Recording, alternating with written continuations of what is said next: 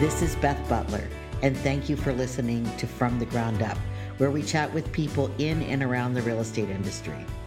I have been in the real estate business for 35 years, and much of my experience has been about building the business from the ground up. And I'm pleased to share some of the people who I've met along the way and who have helped me build in this podcast.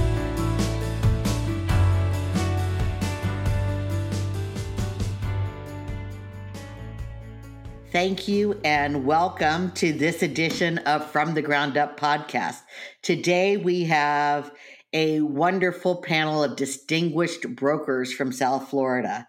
It's our first panel discussion. I'm pleased and honored to have all three of these well respected brokers on our podcast today. I'm going to start with introductions and with Maggie Buck.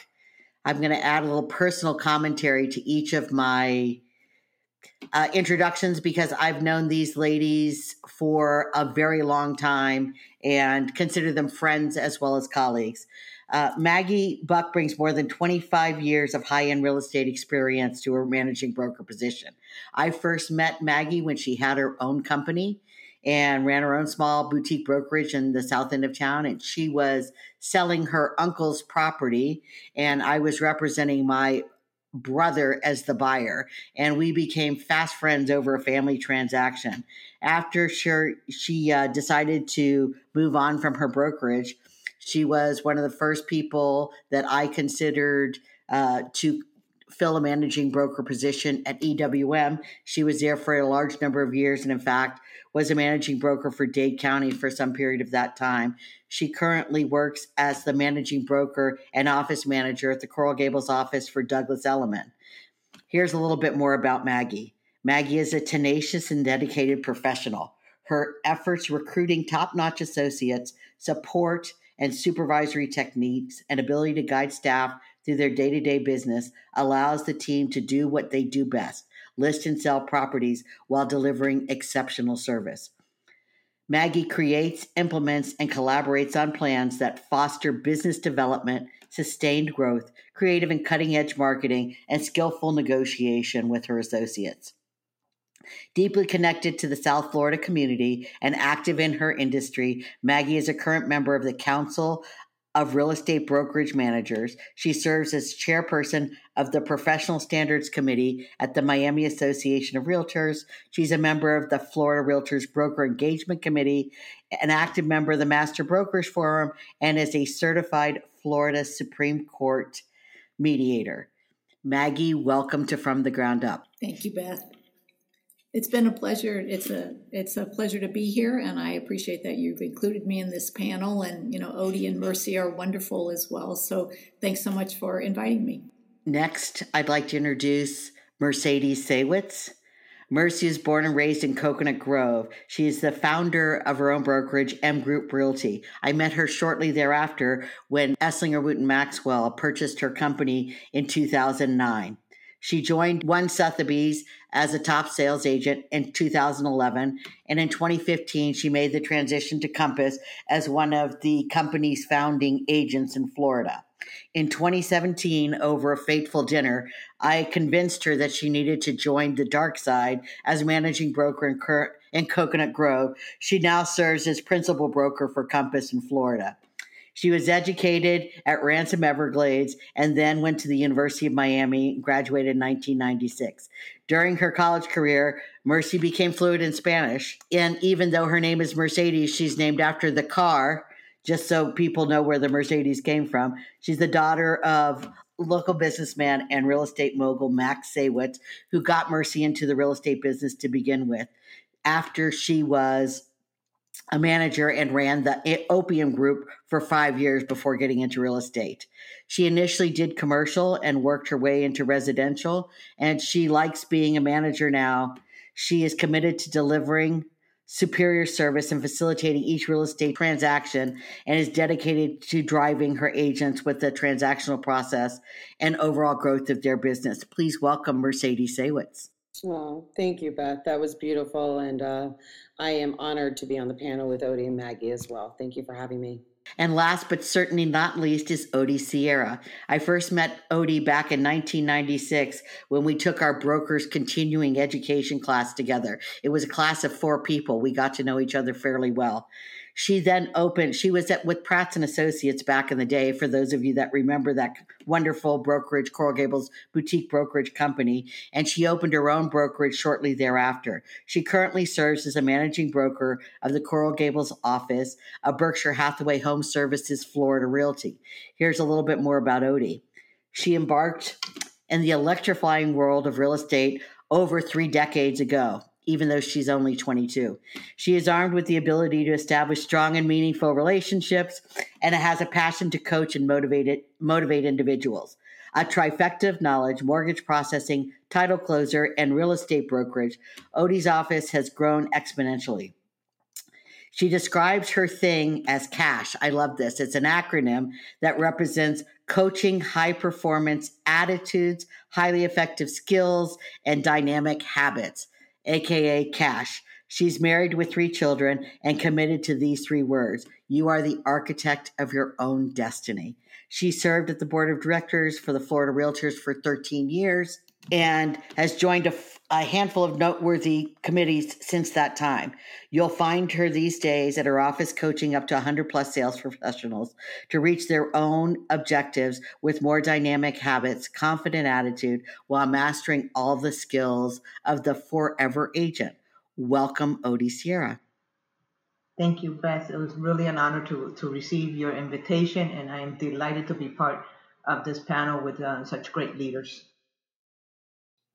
Um, before we jump into the questions, I just wanted to point out as I was reading both Mercedes and Odie's biographies, it occurred to me that they have an old common ground. They both worked with Carlos Justo back in the day. So I was uh, talking to somebody else that's mentored a lot of great real estate agents. And it's always interesting to me when I look back how these crossovers come back to so many great people were developed by real superstars in the industry from the old days. So I just thought I'd share that commonality between the two of you. Mm. Oh, that's awesome. Okay, let's start with Mercy. And everybody will answer just for the everyone that's listening out there. Each panelist will get a chance to answer each one of these questions. So we'll start with Mercy. What has been the biggest challenge of quarantine for you so far? Dealing with my husband. No, I'm just kidding. Um, um, I think honestly, the biggest challenge has been uh, not seeing my mom and my friends. I have to go to a personal note on that one. Um, so that's been the biggest challenge so far. What about you, Odie? My biggest challenge was uh, having my agents maintain a healthy and positive attitude. Um, I, atta- I attacked that uh, from day one with them. We we put together a 90 day mindset routine uh, challenge, but that was the biggest challenge. But do you think that it was hard for agents to kind of adjust at first, Odie? Is that what you found? Yes, and just maintaining that positive attitude, um, not getting stuck in the media reports and um, and, and, that negativity uh, and the fear factor. I think that was uh, that was definitely the biggest challenge. Personally, for me myself, maintaining that attitude, and for um, just seeing them go through that struggle. Um, uh, you know, we we uh, we focus a lot on something we call meds, which is a meditation, exercise, diet, and sleep, um, and I found that to be helpful. Yeah, it's something that's been around. I hear a lot of uh, of talk about meds during the during the quarantine. Thanks for sharing, Maggie. How about you? Well, I think on a personal level, I needed to um, keep away from putting on the quarantine 15. So I, I hope I did that okay. on on a um, on a business level for the associates, you know, I so many people say this is our new normal, and you know, I think in real estate we are the masters of change. Um, you know, our profession is built on people's lives changing. Buyers, sellers, landlords, tenants, their lives change, and that's where we come in and help them guide them through this. So I don't think that this is a new normal for us. I think it's just our normal. Um, you know, we had many markets that come in and kind of knock us off our um, knock, us off of our feet, and it was Hurricane Andrew. You know, that was a uh, the short sales, foreclosures, the mortgage fraud crisis. You know, all of those were very real markets, but they were very temporary. And I think that when you face the um, public from and our profession from a from a position of strength and, and confidence, I think those are the things that help carry the public, buyers, sellers, landlords, tenants through. Um, you know, we like to make sure that the agents are always kept engaged. You know, this is not a not a time for them to feel that they're an island and say, "Oh, I just work from home and I don't need the broker." I think now they need the strength of the broker and their companies more than ever. So we spent a lot of time with um, engaging them, keeping connected to them, doing one-on-ones, calling them, and anything that we could do to keep them engaged, not only with us but but with each other.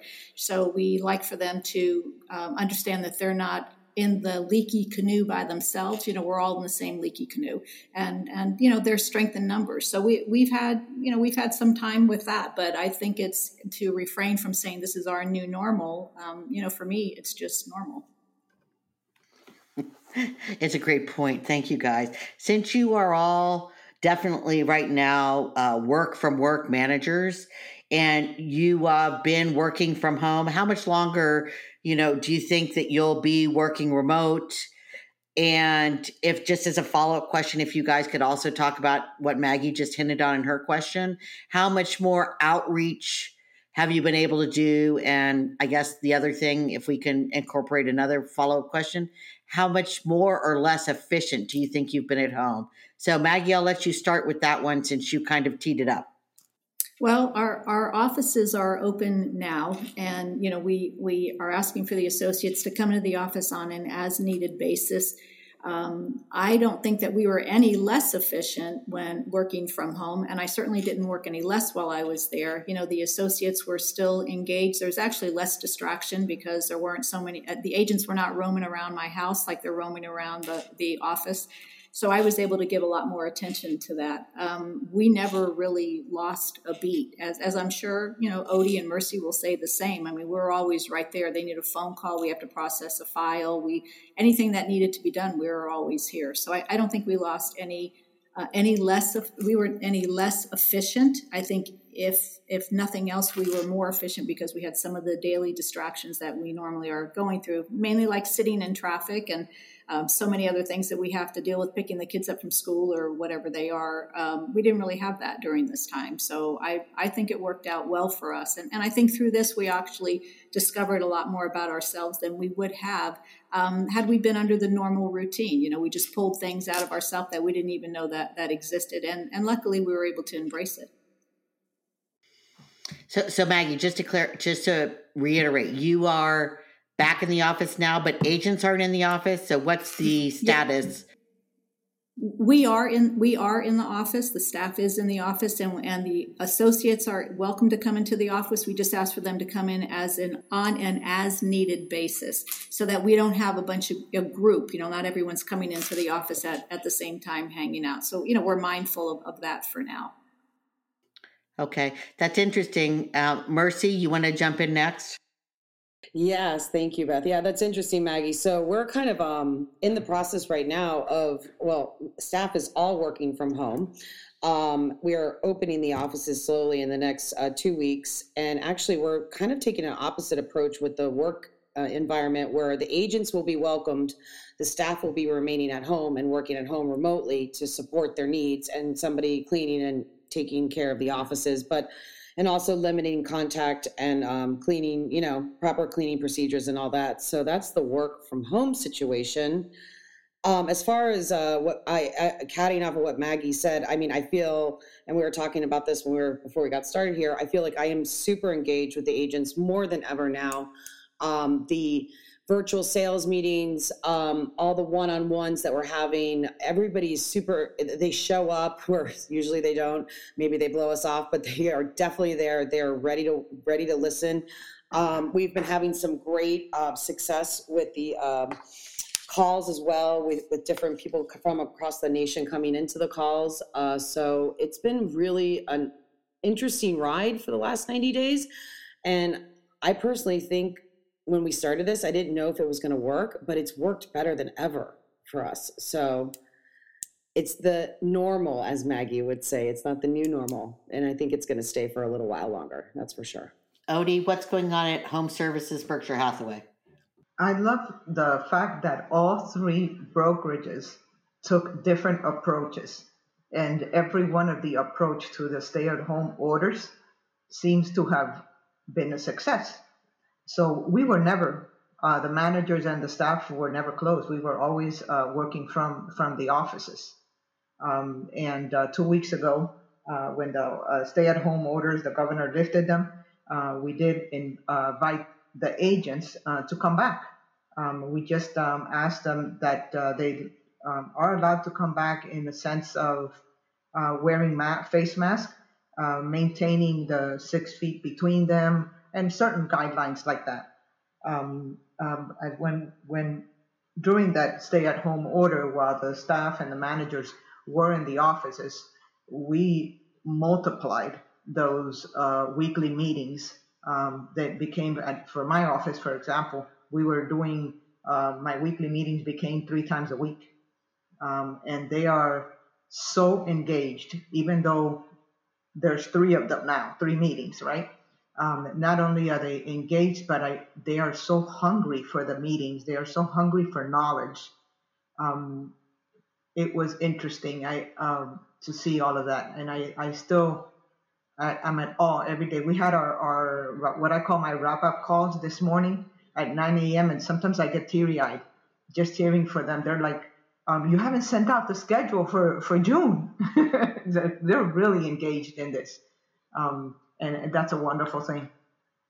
So it's really interesting, and I love that. Yeah, like you just to reiterate what Odie said, that everybody's kind of taking a different path towards getting back in the office. It's very mm-hmm. interesting. But what but what I heard from all of you is that virtual meeting, the increase in meetings, the increase in one on ones how much, and I'm going to start with you, Odie, how much of the virtual meeting are you going to keep moving forward? Once we, what are you going to go back to in person sales meetings and drop virtual meetings? Are you going to try and incorporate them? What have you thought about that, Odie? And, and, and if so, what, how do you think you're going to move forward? Definitely for the remainder of the year, we are not having in person meetings. Um, we have, uh, you know 102 um, agents in our office, and uh, there's just no way um, for us to maintain uh, distance from each other for that. Um, so definitely for the remainder of the year, um, that this is going to be a normal. Um, I don't know moving forward next year how we would approach that. Um, I'm personally, I feel that this is way more productive. They save on on t- uh, driving time so I'm getting more agents in the meetings and the virtual meetings than I was getting in, in the in-person meetings. Um, I was averaging about 40% of my of my team coming in to a meeting, and uh, now I I mean I had a meeting where we had uh, I think only two agents, and they were actually uh, they just couldn't uh, attend. That were the only ones that that missed that meeting, um, and that for the three months that we have been in this, it's been definitely in the 80 percentile of participation. Um, so if I had to tell you, I think I'm going to keep the virtual meetings to some extent. Even when we go back to having uh, in-person meetings, at some point I will maintain the um, the the virtual meetings. What about you, Maggie? Well, I think what we're going to continue to do are the virtual meetings. They're very popular. And, and I'll tell you, one of the best benefits that I have seen is that from doing virtual meetings is that we can include um, any of our other offices. So, and, and not only just the offices here in Florida, we can include them in, in New York, California, or wherever it is. And the agents love interacting with each other. It's, it's been very popular. We, we've done a lot of cool things. We've had, um, we've had, uh, guest speakers that have come in. We do the the meetings uh, town hall um, on on a national level, and then we also do it for the state of Florida. Um, we've had uh, guest speakers who would talk about um, how to move forward, um, keep yourself in a, in a, positive mindset. We've had happy hours. Oh, that's been a lot of fun. Um, you know, we've had the joint office meetings. I, I think we're going to continue to do it that way. It, it is um, we do have a better turnout because people don't have to worry about traveling, parking, um, gas, whatever it is that they have, trying to get someone over to school or get someplace else and try and, and get here in time for the for the meeting. And, and it just seems to be so much user friendly. We may do at some point have, um, not anytime soon, but when it's safe to have small gatherings, we may have a small gathering of associates and then have those and, um, available to sign in at the same time. So those that aren't physically here to participate, they can still participate by being online. We, we haven't really gotten that far yet, but that's what I think we're going to be end, end up doing. Mercy, how about you? Uh, yeah, I mean, for, for the foreseeable future, I mean, both ladies said it all. Um, we will be doing the virtual. They're super engaged, as we know. Um, and it is great that they can. Uh, we've had Robert Reffkin, we've had Grant Cardone, we've had Mike Ferry come on to the calls. Uh, we've been doing the virtual happy hours. So, and it's really great because these agents are they're seeing people they've never seen and really listening to you know uh, different perspectives. We had uh, New York, like Maggie saying, and LA come on, and it's all it's all been good. So I I love it. The agents love it. Um, and the happy hours are super fun too, Maggie. We've done a bunch of them. Um, we're actually recalibrating some of them. I might be doing like cross state ones to try to get everybody engaged that way, a little different. Um, so I, I see it for at least the rest of this year, perhaps maybe the beginning of next year, or as they say, maybe when they get a cure, we'll see what happens. But I like it, and so do the agents.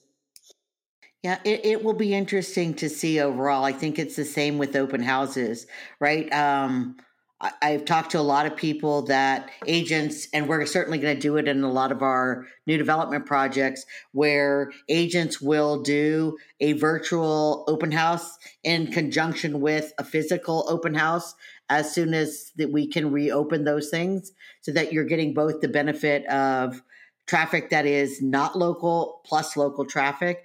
It'll be interesting to see how that translates to these sales meetings going forward once agents become mobile again, right? When you're when they're locked in their house and they're not out running around, the attendance is up and they like it. So, it's my hope that they see the real value of sales meetings and continuing them virtually will continue to keep them engaged. We'll have to do a follow up uh, podcast in a couple of months to see how that's going. Thank you guys. So we've been talking about different firms, and Mercy, I'm going to start with you here. Um,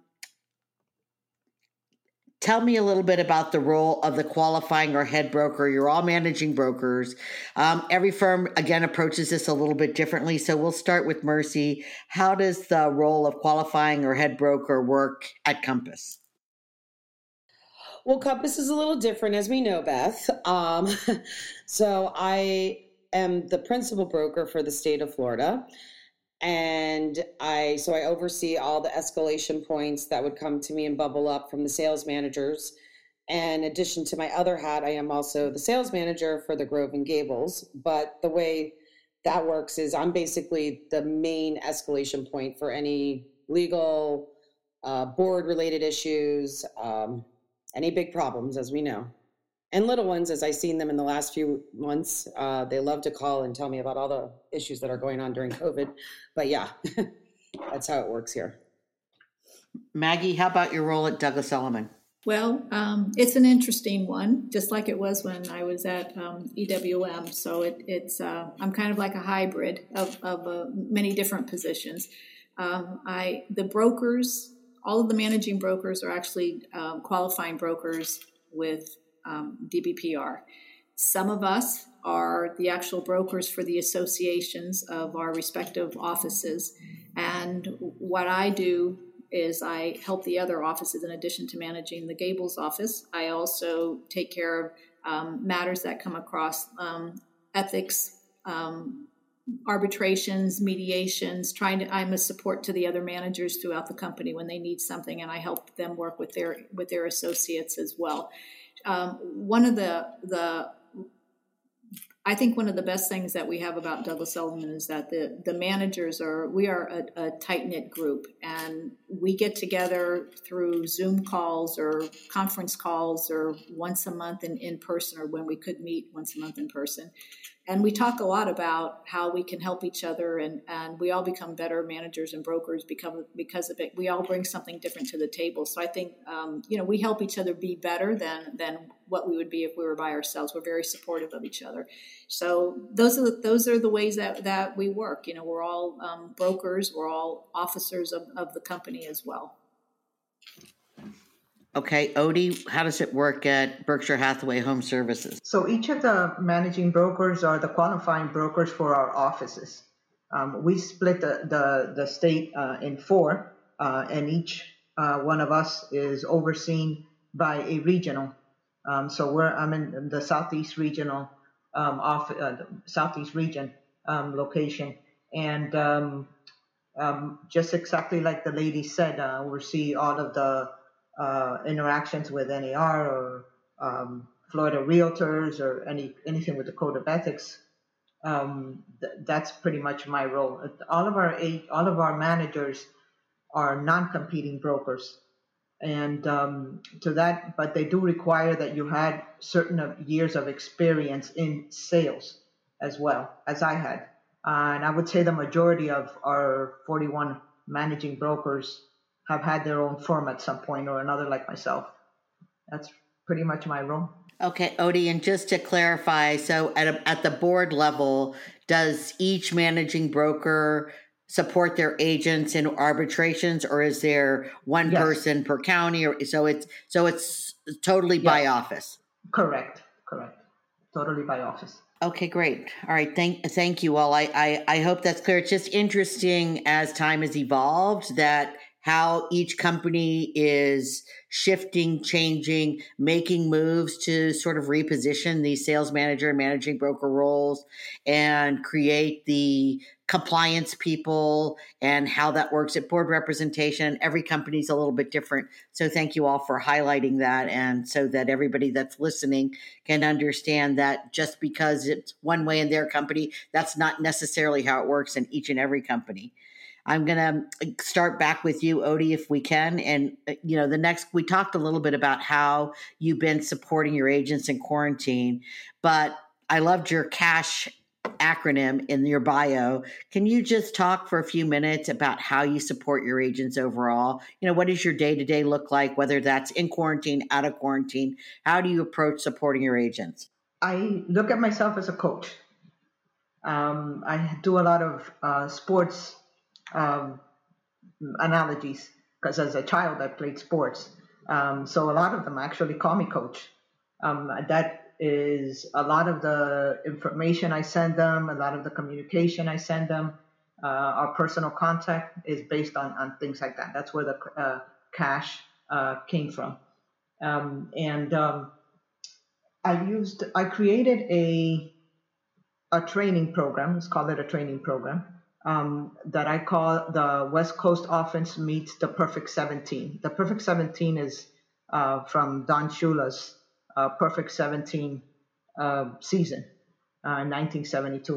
Uh, um, and it's actually a, a, blend of teachings from uh, Mike Ferry, um, from um, Brian Buffini. I was a, a mentor for uh, Brian Buffini's program for many, many years, and I'm still certified to do so. Um, and then um, our chairman, uh, Gino Blefari.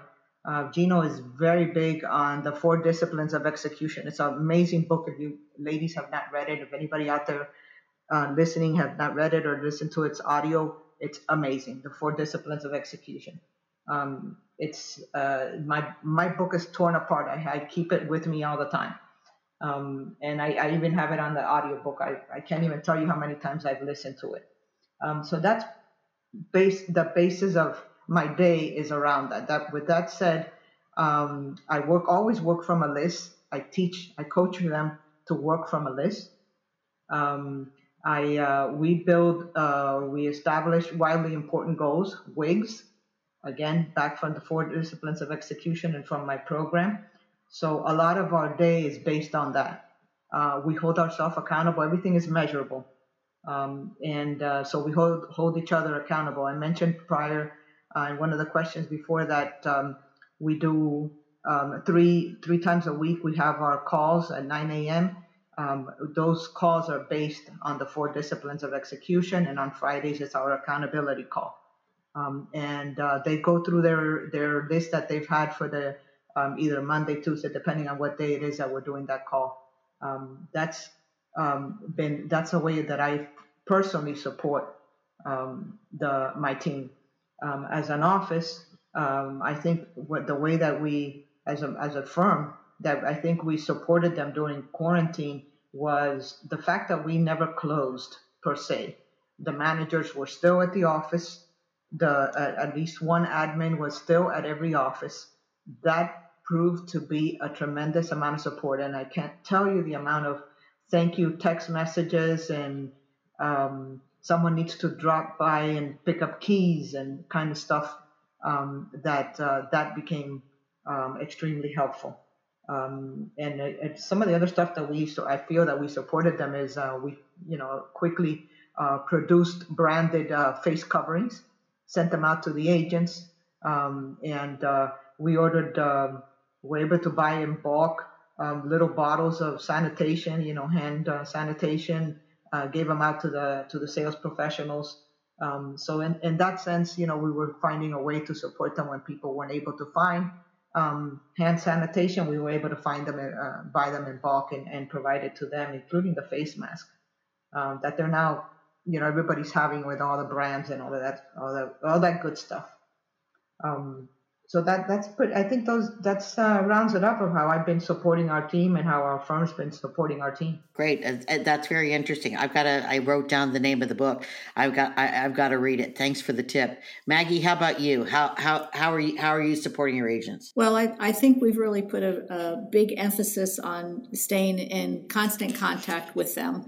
Um, you know, we have a ton of, of one-on-one trainings. We also have a lot of training on a company-wide level as well. And what we like to do is, you know, thanks to Zoom, you know, to share the screen so a lot of us can see the, the same training or the webinar or whatever it is at the same time, share our comments. Um, you know, we've been working on a lot of, you know, what sets them apart. And, you know, sometimes I, I know them. So sometimes I see things in them that they don't see in themselves. And when they're feeling a little bit down and they, they feel that they're not relevant anymore or that they're losing their competitive edge, you know, we just need to like pull them right out of that. And we have deep discussions about that. And it's been very helpful for them. Uh, we'd like for them to, to, um, to really work on uh, together, like all of us together, uh, are very generous with the information that we share. So if one of the associates, even one of the top associates, they have something, a challenge that goes that ha- that has happened, they they will share it, and that's really a good part about this office as well, because people think that you know those that sell so much of the real estate. They don't really have any challenges. They, they don't have any um, issues about their identity or their how they're how they're working. But you know, everyone has the same thing. So I think that that has helped a lot as well. It's been it's been a lot of contact. Um, you know, I I made a point to come to the building and pick up the mail um, pretty much every day. Um, I actually delivered mail, especially to one associate who was receiving invoices from two credit card companies that her husband didn't know that she had. so, so she had them mailed here. Um, you know, you do whatever it is you, you, need to do, and just make it fun, and you know, let them know that they're that um, we're going to continue to evolve, and our marketing department continues to have new things. You know, the listing of. Um, the listing presentations and all kinds of um, things that we can share gives them material to share um, that they can tweet about or go on instagram or facebook or whatever it is that they want to do. So that continues to um, give them new material as as well. But I think the biggest thing is that we're we are in it seems like constant contact with them, and, and I think that, that that above all has been the the biggest benefit. Great, great, Mercy. Anything you want to add? Um, yeah. So I mean, I think in the beginning of this, when it all went down, um, the just uh, what Maggie said was the contact. We first kind of went down the list of all the principals um, and and the, and all the agents involved in Compass called them, see how they were doing in the within the first two weeks.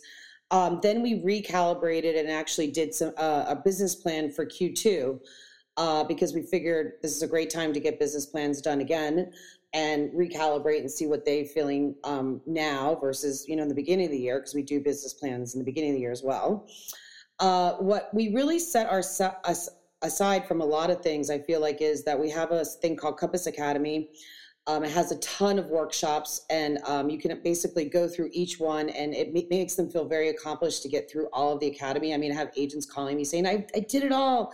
And it was so that's really good. And right when this all went down, I was with the marketing team that day, and we actually created a virtual open house kit immediately for our agents. Um, and now Compass has actually taken it to another level, and it's called um, the Virtual Agent Services, where it has a whole suite of different things that the agents can utilize for the virtual world, as we call it. Um, and I think that's you know really what we've been doing to keep them in, and keeping them engaged, talking to them, lots of firefighting. I think everybody on this call will resonate with that. Um, but yeah, that's uh, pretty much on my side. Great. It's just been interesting, and I'll just kind of sum up this. We're going to move off the sort of quarantine coverage uh, round of questions. It does seem to me that although this whole situation is not anything we'd want to wish on anyone, it has had a silver lining. I feel like what I heard from all three of you was that you made you doubled down on efforts to connect with your agents. You put forward a lot more uh, and more rigorous coaching plans. They felt supported. You used the time to teach, train, um, improve skill sets so that when everything comes back on the other side of this, the normal it's because it's not the new normal you come back with more skilled more ed, better educated and better prepared agents associates sales professionals customers whatever everyone however everyone refers to their to their agent population in their company i think they're better off for the time that you all put in during this time so thank you all and i think it sounds like you all did an amazing job i'm going to switch gears just a little bit here and kind of go into something I know I've talked with each one of you separately and apart from over many years, and you've all been in board involved at the board level in ethics hearings. What advice, and I'm going to start with you, Maggie, what advice would you give to agents that are listening about keeping in step with the code of ethics? Well, I have a lot to say about that, but I but I won't say all of it. I, it, sometimes it is the reason why I color my hair. I, I do have to tell you. Um, I you know I think that um, you know th- this profession is based on the quality of relationships that we have within our own industry with each other. You know, not just our customers, but with each other. I think sometimes that's forgotten. Um, there's a realtor's mom that had a saying, and she used to say, There's no right way to do the wrong thing. And, you know, that's something that I believe in.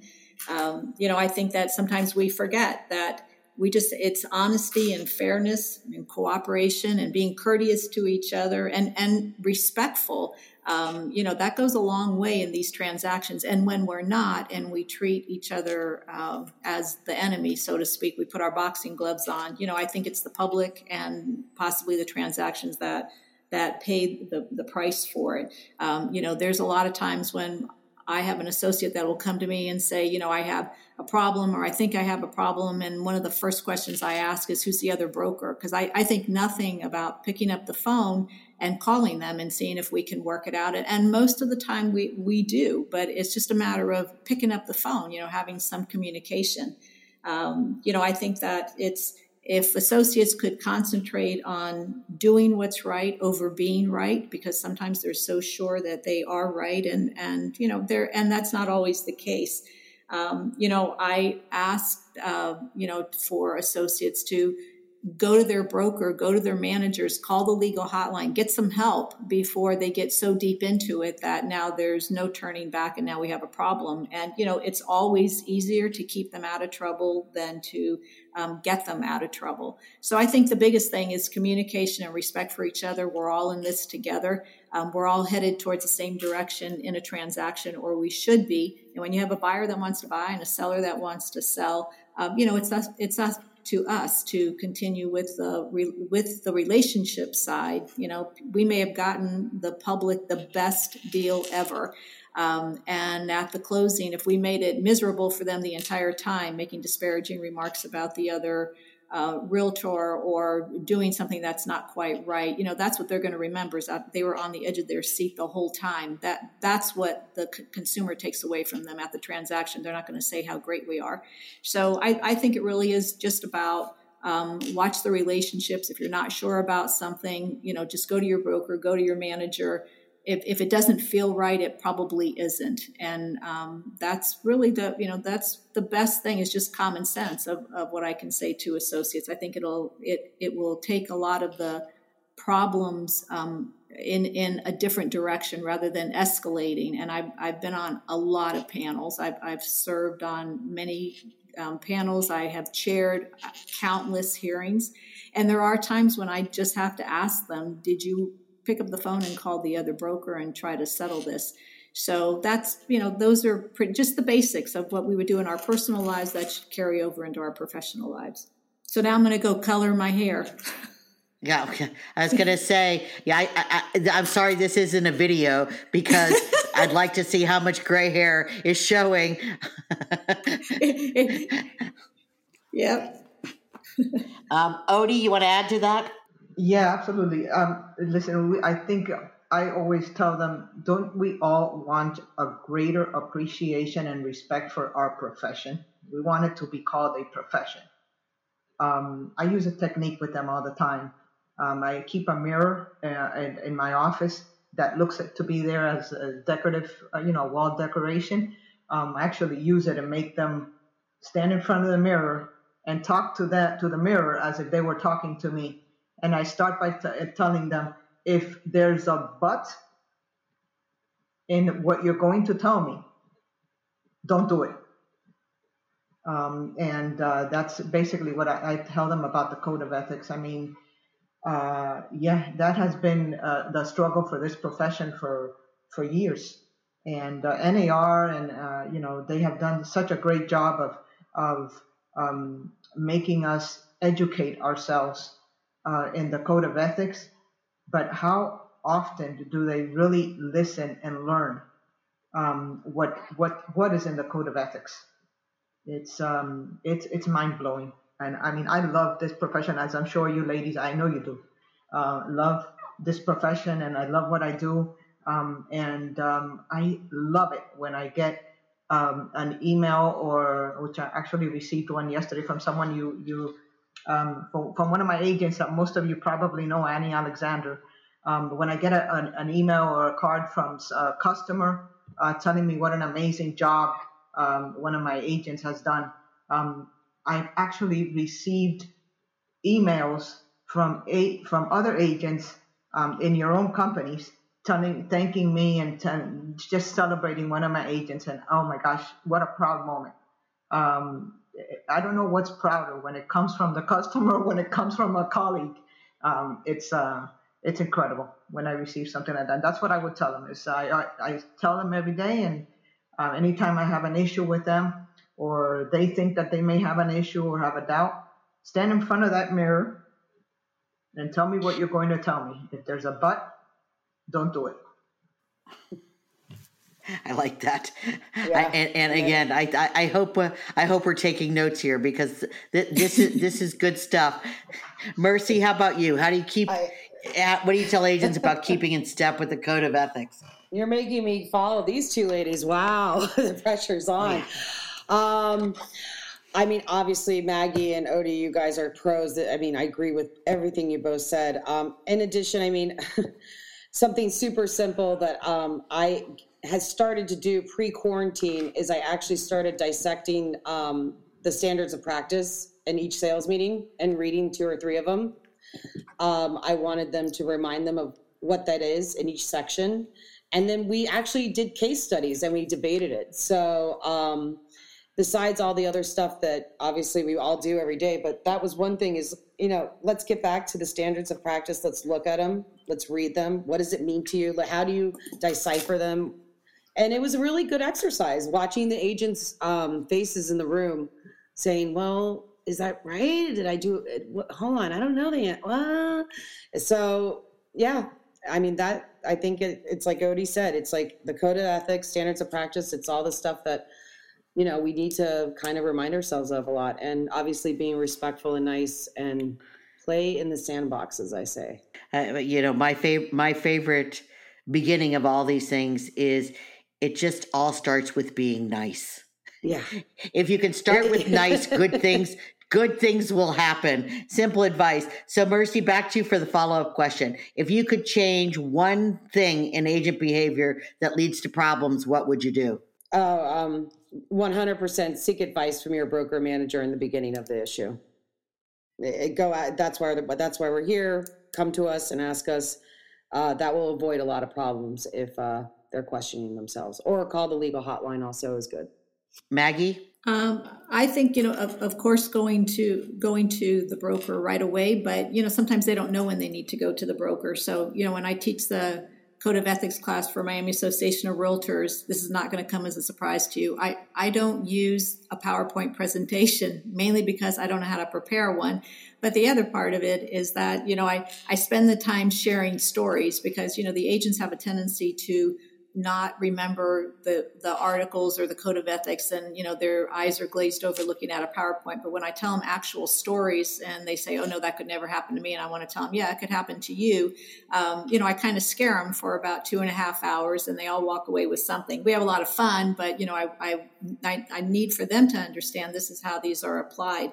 Um, i think that the the managers and the brokers and the owners who hire agents you know i think that we all have a responsibility to guide these associates in in the right direction and not just hire them and say well you know good good luck to you. I think we we have a, a very important part to lead by example encourage the associates to come to them before it is a problem. And if they get that funny feeling in their stomach then that's the time to go over to the to to the broker or the manager before you know before there's a problem. And and you know everybody makes mistakes and we all understand that. We've all been new um, so I think to really put more of an emphasis on the associates at no matter what level they are in their real estate career, um, to stop and take a breath and you know just come to us and, and let us help them figure this out. Do we have a problem? Can we prevent it, or is there no problem at all? More good advice, Odie. You want to wrap this part up?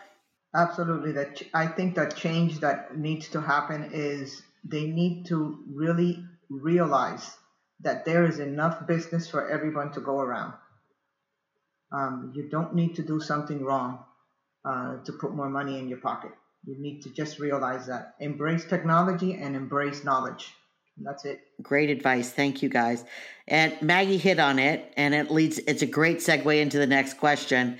One of my a lot of my favorite conversations with all three of you over the years have been talking about great stories that we see in the profession. So Odie, we're going to start with you. Why don't you share one of your favorite uh, real estate stories? If I've got to share only one, I'm going to be it's going to be when I was in sales.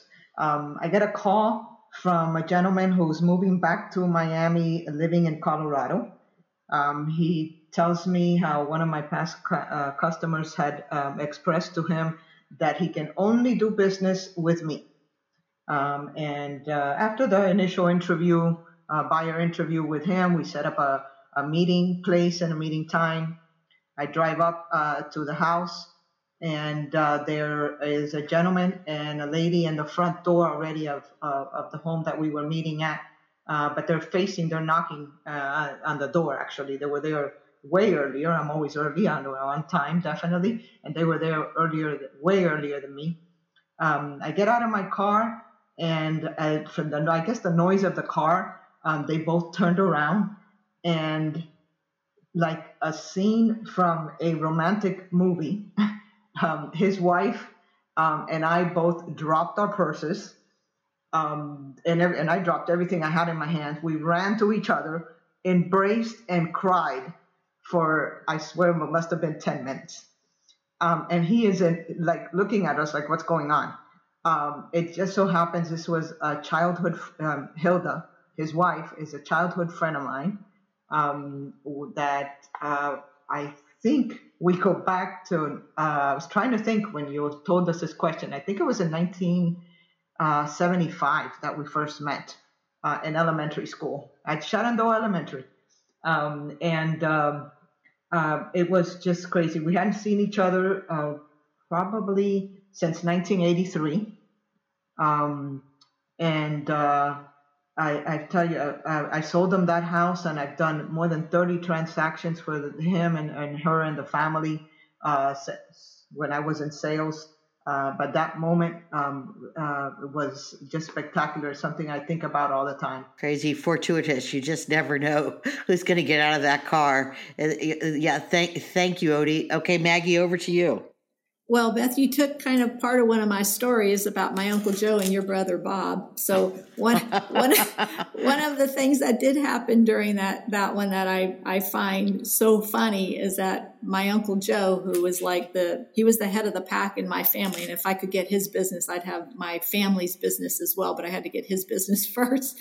So when I had the listing and, um, my Uncle Joe filled out a, um, a seller's property disclosure statement, and, and the answers are all yes, no, or I don't know. And over to the right margin of the page, I see the the initials V and G, and it's up and down on every page. And I said, Uncle Joe, you didn't answer the questions. It's yes, no, or I don't know. And he said, I did answer the questions. I put it VG. I said, Well, what does VG mean? He says it means very good. Everything's in very good condition. so, so, so luckily, because of Beth and her sense of humor and her brother, you know, they were cool with that, and we were we were able to move on and had a really fun transaction. But uh, I'll tell you the the other part of it is that there was another story that I can tell you. Um, there was a, a brand new licensee it was his first transaction and he was buying a, a um, he was representing a buyer and who they were buying their first transaction it was a foreclosed property and one of our associates had the listing. There were multiple offers on it. This is a long a long time ago. And um, our agent continued to try to help him. He had no idea what he was doing. And through the course of many revisions of the offer because the the listing agent continued to say to him the lender the bank foreclosed and they're not going to counter. So you know they're not going to grade your papers so you have to come everyone has to come with complete offers. And he said would you please help me? Because this is the first time I'm doing this. I don't want the buyers to know this is my first transaction and it's the buyer's first purchase. So they don't know what they're doing either. So the agent continues to help them.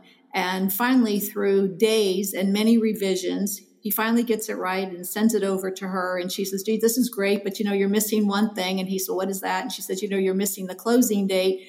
And he said, well, what do you mean by that? And she said, well, you have to pick a date when the buyers want to close. He said, what should I put? And he she says, I don't know, you have to ask the buyers. He said, Well, I don't want to ask the buyers because they're going to ask me, and because this is my first transaction, I don't know what to put in the in that spot. So what should I put? And she says, I don't know, pick a date. So he sends back the first page of the contract, and in the closing date, he writes, pick a date. So, so that, yeah. So Pick a date. yeah. So, so, so that's my pick a date story. pick a date. oh, oh sorry. That, uh, that that that's a great one. Mercy, do you have one? I guess catting off pick a date, Beth. I'll have to say my most recent one, which was really funny. um, an agent called me after a weekend, and she said, "I'm going to send you an email. I have a situation." On one of my listings and I said, okay. And she goes, so just take a look at the video and call me back. Well, this is during Sorry. quarantine. I just, this I just is during quarantine. Just, just saying. So, um, in the video is a couple walking into a, into the house. The camera was clearly an empty apartment. Um, the my agent gave out the lockbox and cameras clearly right on top of like a refrigerator and and they walk the couple and they're they're acting like they're looking at the house and with masks in their hands and gloves in the other hand. And i click on the next clip and you will never believe what i saw. They were going at it. So, oh my god. And i'm like this is how to um, have I an guess, affair. How to have an affair when you're locked up with your spouse in quarantine. Right, right. How to have an affair when you're locked. Right. Exactly. So, I mean, I'm sitting there saying, "Oh my god!" I, I so I called the broker, and I said, "Listen, I mean, I don't know how to put this to you, but you know, we have a little bit of an issue, and the seller's not too happy." he goes, "Oh my god! He he he finally left his wife." I was like, I go, listen, I said, I, I, I, I don't know even know where to begin or end with this. Um, it's obviously up to the seller if they're going to file anything, but could you do me a favor? Could you get the apartment cleaned? and the guy did send out a professional cleaner the next day. But uh, yeah, that was probably one of the funnier ones I've had recently. But I have tons of them. Uh, but yeah, I guess I'd go with the COVID theme one. It's it's interesting. Thank you guys. Mercy, Mercy, I'll let you tee this one off. What do you like best about your job, and what would you and conversely, what would you change about it?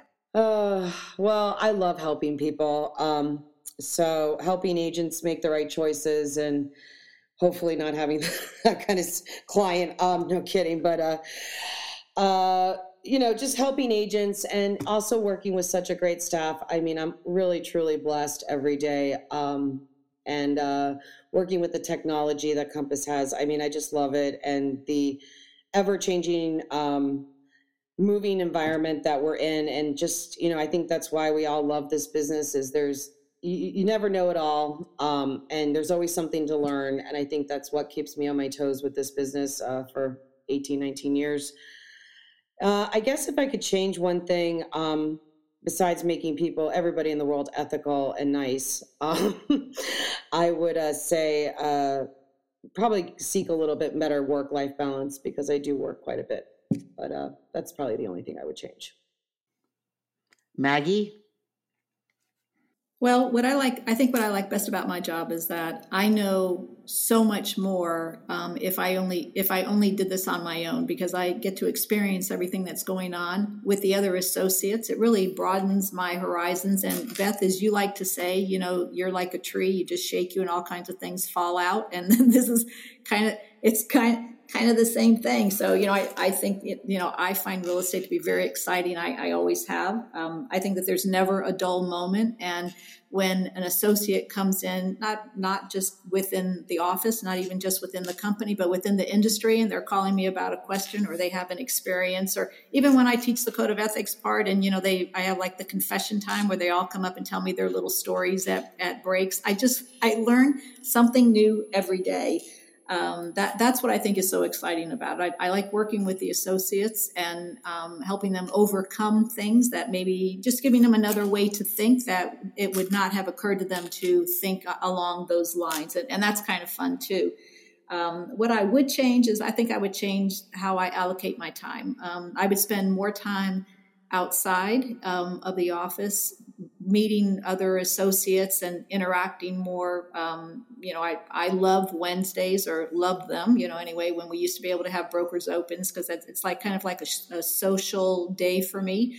So I, I, like that kind of thing, you know, dealing more more with on the outside with the associates that um, that are that are within the, in, in the industry. So that's what I think I would change. Good, good, good. What about you, Odie? I love coaching, obviously, coaching them up. Um, I just love it. I, I love to uh, pretend that uh, I'm a buyer or a seller, um, and we do scripts together, and I uh, um, challenge them uh, to see um, how they're going to react when the person responds some way or another. Um, I, I, just love that. Um, if there's anything I would change about the way my personal job is structured, uh, as a managing broker. I know my regional manager is going to hate me for saying this, but it would be recruiting. I do not like recruiting. Um, I very apparently I'm very good at it. I've grown the office incredibly, uh, but um, it I, I, think it has been uh, accidental. Um, I uh, you, I think Maggie was the one that mentioned uh, this is business is about relationship, and uh, that's basically how I have done my recruiting is based on on relationships that I had um, with agents that I have done transactions with. So if there's something I would change is the being being very specific about recruiting and having recruiting goals and all that. I just I just don't like it. But um, other than that, coaching, I love it. It's interesting, and and I and we started to talk about it a little bit when we were defining the roles that you each fill in your respective companies and this ever evolving changing what is a sales manager sort of thing. And um, it's been interesting to watch that many companies compass included have taken out the recruiting function from the sales manager job and actually put that on a recruiter. I mean not that that's new but it's become a lot more mainstream um, I think in recent years where they're dividing growth from sales management and making instead of making the sales manager or the or, or the managing broker the one size fits all type of generalist, it is kind of narrowing down a little bit more to that coaching, confidant, compliance sort of role. So it's interesting that you shared that, Odie, and we'll make sure you don't get in trouble with your regional manager. Um,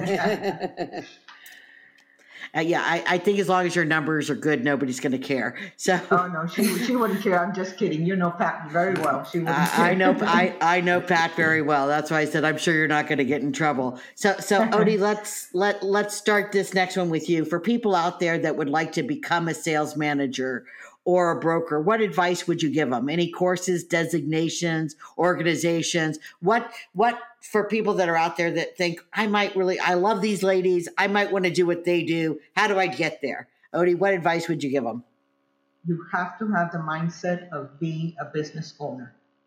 And this little office, this little corner of the world is your own business. The, going back to the book I mentioned before, the four disciplines of execution uh, that will help you run a business, run run your life like a business, or your not your life, but uh, your business life as, as a real business owner, as a CEO of of that little office or that little corner uh, of your world. Um, and um, I think for me, something that helped me tremendously was being so involved with uh, associations, the National Association, the Florida Association, being on the board of directors the knowledge, uh, kinships, and um, just every that what I got from that was to me so rewarding, and I would definitely recommend that to everybody. I definitely, I even recommend it to our agents. Um, it's just to establish that kinship and you really get to know our business. Great, thank you, Mercy. What about you? Um, I have to agree with Ody on the uh, the board associations. Um, I'm on grievance, and I think it's super important to get involved on something to the grievance. Or first, you got to do grievance for two years. Obviously, I think it's two years. Um, get involved with NAR. Um, I never did, but I also had you as a mentor, Beth. So you kind of taught me a lot. Um, and I think that's the other thing is getting grabbing onto a mentor and really learning from them.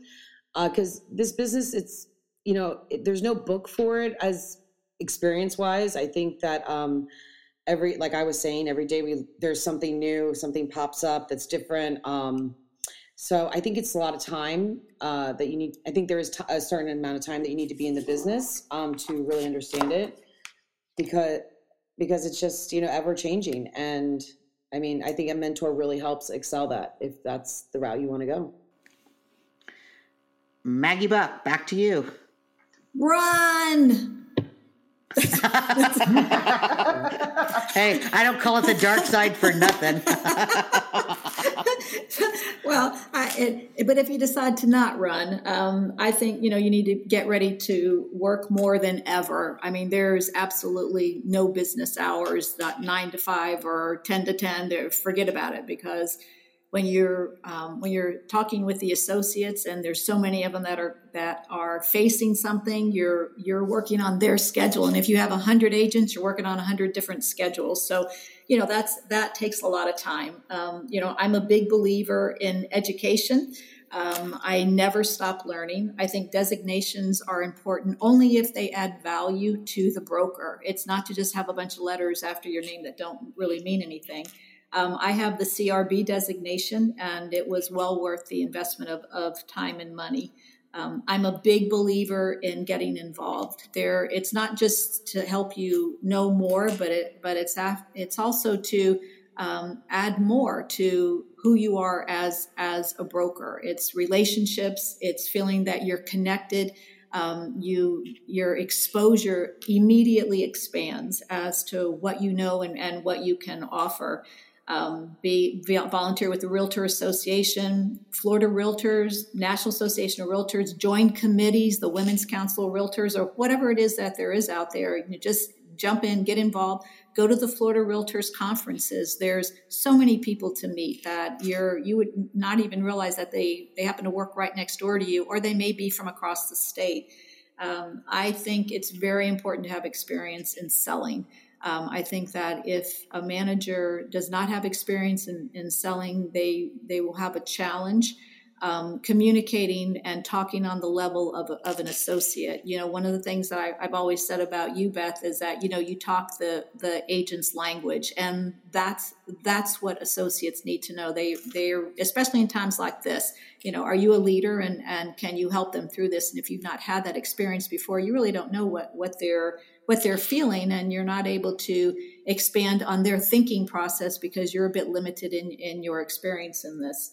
Um, I think it's important to know as much as you can. Make it hard for the associates to stump the panel. If it turns out that you don't know the answer, at least know where where to get it it's really important to build, build, build relationships with other brokers and other managers because you know as i've said before we're all in the same leaky canoe and and we can be a great source of support for each other. And and that's how you can understand just like we're doing right here with odie and mercy you know we're all sharing information that happens within our companies. And you know i'm going to walk away from this probably knowing more than what i was ever able to give to any of, of you all. So i i think that that's it, it's important to do that I think agents will see right through you if if they feel that um, they're stronger in in real estate than than you are. Um, you know, you need to have true leadership abilities. You can't act out of fear. Um, or uncertainty. So you have to have the confidence and get in there and make a decision, and don't be afraid if you make a mistake. This is all great advice. Thank you, guys. I, I, think the only thing I'll add to that, if I may, is you know this is a this is a position of real servant leadership. And I know it's a it's it's a topic everybody talks about now, but you are a manager, you run an office, but at the same time you're you're at the bottom of the funnel and you have a hundred bosses, not one, and or two hundred or whatever, however many people you manage, and your ego, you got to check your ego at the door. It just, you know, as a servant leader, you're your dealings with agents have to be about them. They have to come first. They have to be heard. You have to be the one that listens, and it has to be about them. And if I've seen in my time why some sales managers fail, it's because they make it about themselves and not about putting the agents first and truly seeing this as a servant leadership role. So thank you guys. I think that, that these have been great tips. Um, I want a last question before we get into the lightning round. I want you all to take a look into your crystal balls and tell us what you think the next to six to 12 months hold for the real estate market in South Florida. Maggie, I'll start with you. Well, I, as everybody else says, and you know we've all heard it, um, it's no secret. I think some of some of the areas are going to have a slower economic recovery than others. I believe Florida's ability to recover soon will be sooner than most markets. Um, I think some associates are, as it happens when we go through trends like this, some some associates will get out of real estate. Um, they'll have to find another way to support themselves during this time because they don't have enough enough to carry them through this. Um, I think that real estate is always has and it always will be. It's going to flow through and go right to the the stronger force, and that includes agents who have positioned themselves as as well as as companies. Um, you know, I don't think that this is going to be a market where associates who can be part time or they're not they're not quite up to par yet um, are going to be able to cut their teeth on this kind of a, this kind of a market. I think that we're you know fortunate to be selling real estate in a state like in a state like Florida. Um, because Florida has always been in the spotlight. I think that the appeal of moving to Florida has not diminished one bit. Um, I think that we're still a bargain in our prices and, and our living style compared to so many other state uh, other states in the country. Um, some of our regions, such as Palm Beach and, and St. Pete, are having killer market times. I mean, multiple offers, and and they're they've been very active, and I think that's going to continue to um, grow for them as well as other regions as well. I, you know, I we're already seeing um, the the effects of of pent up demand for housing. Some of our associates right here in this office are, I mean, they're busier than they said that they, than they have ever been, which is great news. And I think that the third and fourth quarters are going to be really interesting to to find out what happens. But um, I, I I think the way that, that the buyers are acting now, they're starting to come out from hiding. You know, they're, they're like subterranean buyers for a while, and now they're now they're coming above the, the ground. I don't think we have, we never stopped selling real estate. We never paused.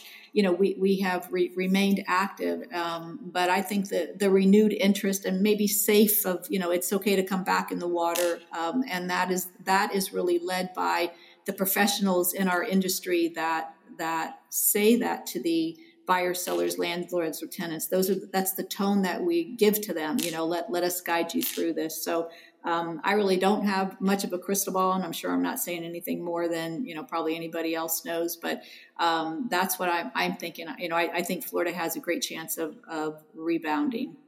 Ody, how about you? A hundred percent agreed.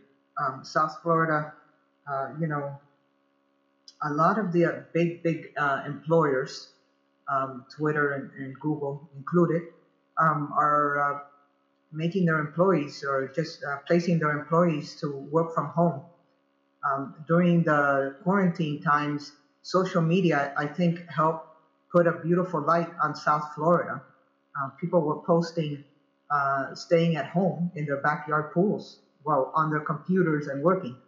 Um, and um, I think the opportunity to be able to work from home and not have to live um, I'm not going to mention a particular city, but have to live in somewhere where you're confined to a small apartment, um, and being able to be in sunny and beautiful South Florida um, while still being fully uh, uh, employed is going to help our real estate market.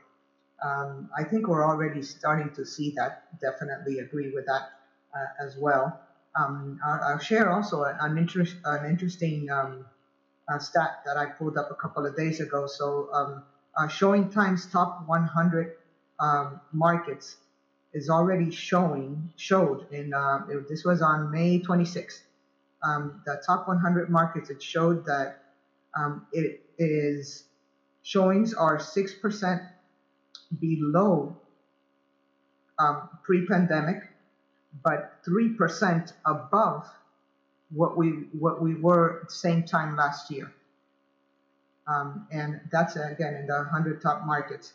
Um, I think in South Florida is definitely the numbers are way higher than that, and uh, we're already seeing way higher numbers than we. Um, I, I, did it actually on the 20th for just South Florida, um, and uh, we were up 19% of showings at the same time last year. Mercy?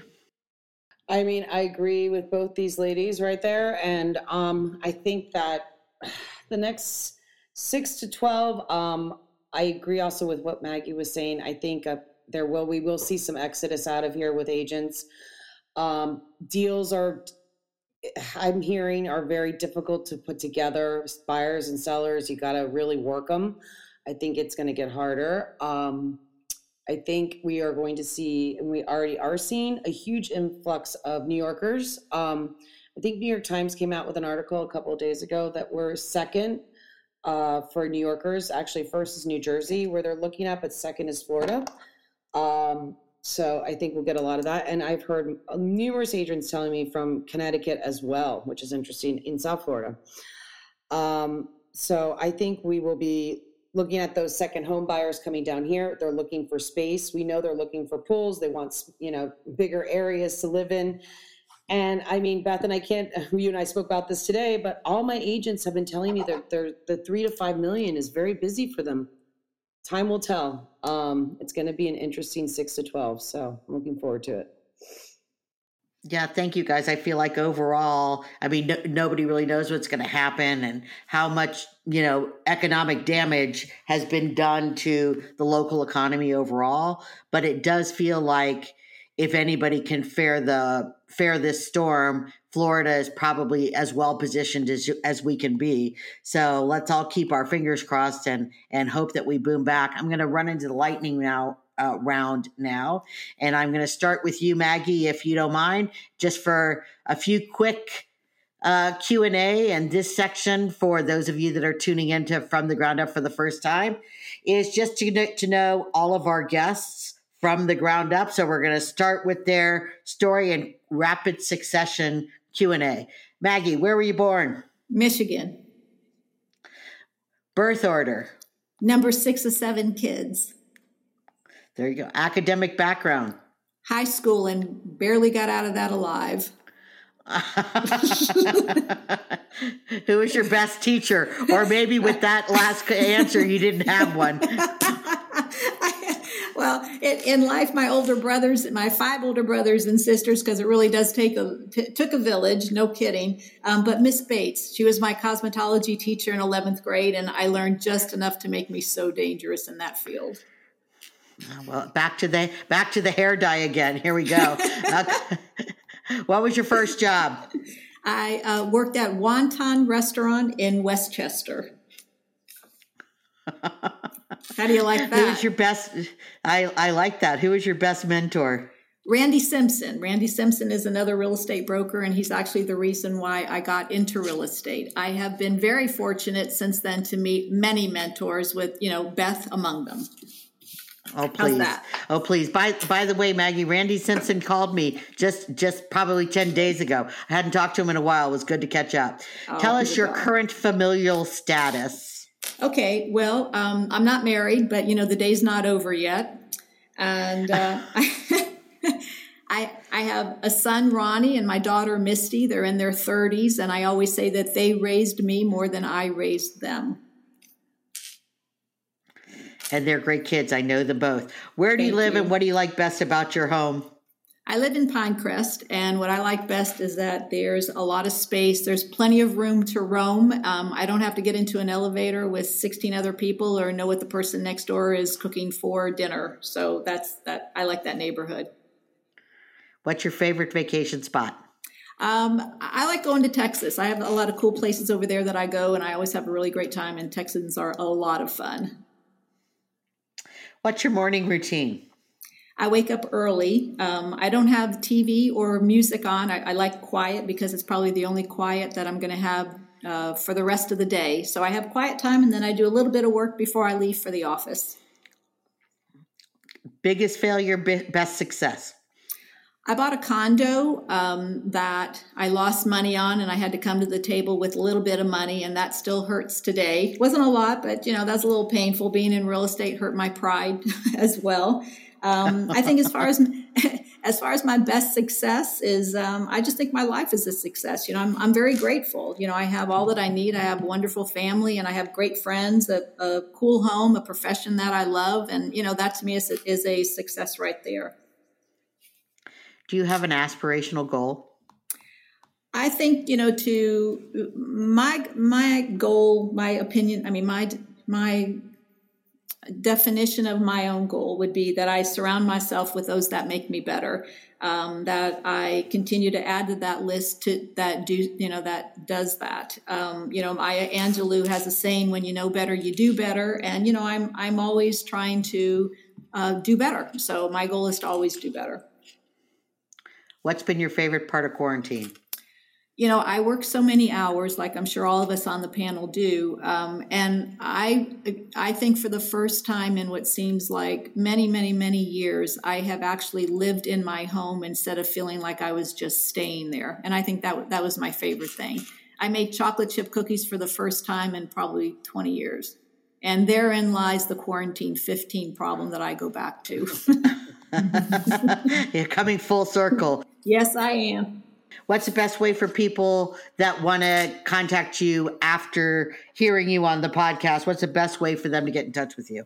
I, I think probably by my email, which is Maggie, M A G G I E, dot Buck, B U C K, at Elliman, E L L I M A N, dot com. Thank you, Maggie. All right.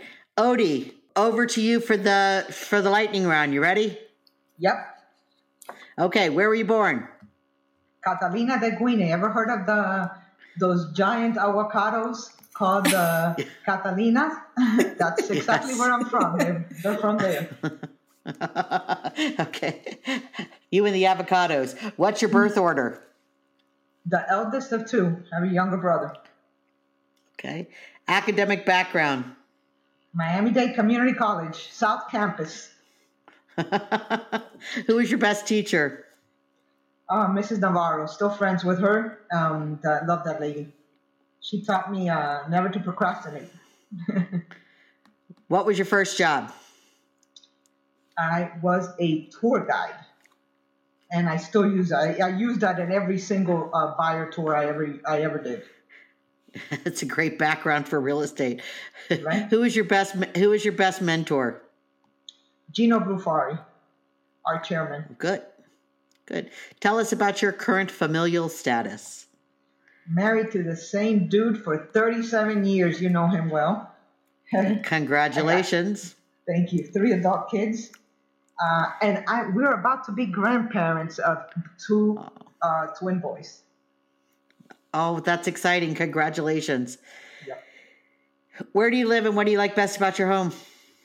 South Miami, and what I love best about my home is the uh, the great. It has a great room, and I love that feeling of the great room. And uh, all my kids and all my kids' uh, friends are over that uh, call me mom, and I just love that feel. Like, that. what's your favorite vacation spot? Martha's Vineyard. I swear, that in my prior life, I lived there. Oh, I like that. What's your morning routine? It takes 20 minutes. I've talked about it a couple of times. It's called the mindset routine. Uh, and it starts with writing down seven gratitude thoughts, sharing it with your account with your gratitude partner for that month. What's your biggest failure, best success? Biggest failure was trusting someone. Actually, ended up being, I think, my uh, uh, part of a great success is how I ended up at this uh, my current position. And my best success has to be uh, my marriage. Married my best friend. Any aspirational goals? Hmm.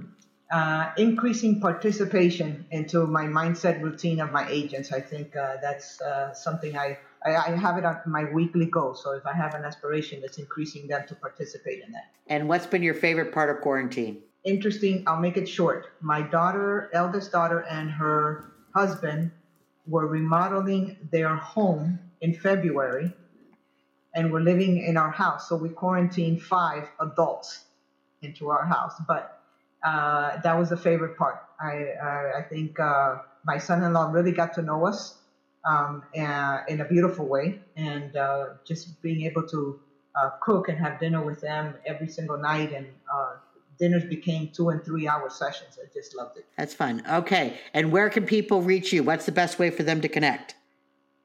Well, my cell phone, an old habit of being a, a salesperson, right? 305 479 3144. Uh, but it's easy to Google me because there isn't any other OD, ODY Sierra. so, There you go. Okay. Over to you, Mercy, to bring us home. Where were you born? Coconut Grove, Florida. What's your birth order? Number one of two. You have a much younger sister. A Much younger, 10 years Right? younger sister. Yes, yes, There yes. My baby sister. Academic background. Uh, went to Ransom and then University of Miami. Best teacher? Uh, Dr. Bowden from Ransom, Everglades. He's amazing. He was amazing. It's, it's a lot of people's favorite. Interesting to share that. What was your first job? First job ever was I was a bus girl at Green Street Cafe after school. Okay. My father wanted me to learn what a, what a tube of toothpaste would cost, as he would say. There you go. Who, who was your best mentor? my dad, my mom, and then I have to also give it to you, Beth. I have three. Sorry, I don't have one. Oh, well, well, thank you, and thank you for including me. Tell us about your current familial status. Well, I we're married. I mean, common law. I think after so many years, and I still love him after quarantine, so I'll keep him. And and you're a dog mom. and we're we have two fur babies. Uh, no kids, unfortunately, um, but the dogs are like our children. Two adorable Frenchies. Uh, where do you live and what do you like best about your home? Well, clearly, you guys can see I'm a Coconut Grove girl, so I never left the Grove, so I'm still in the Grove, and I love my location. What's your favorite vacation spot?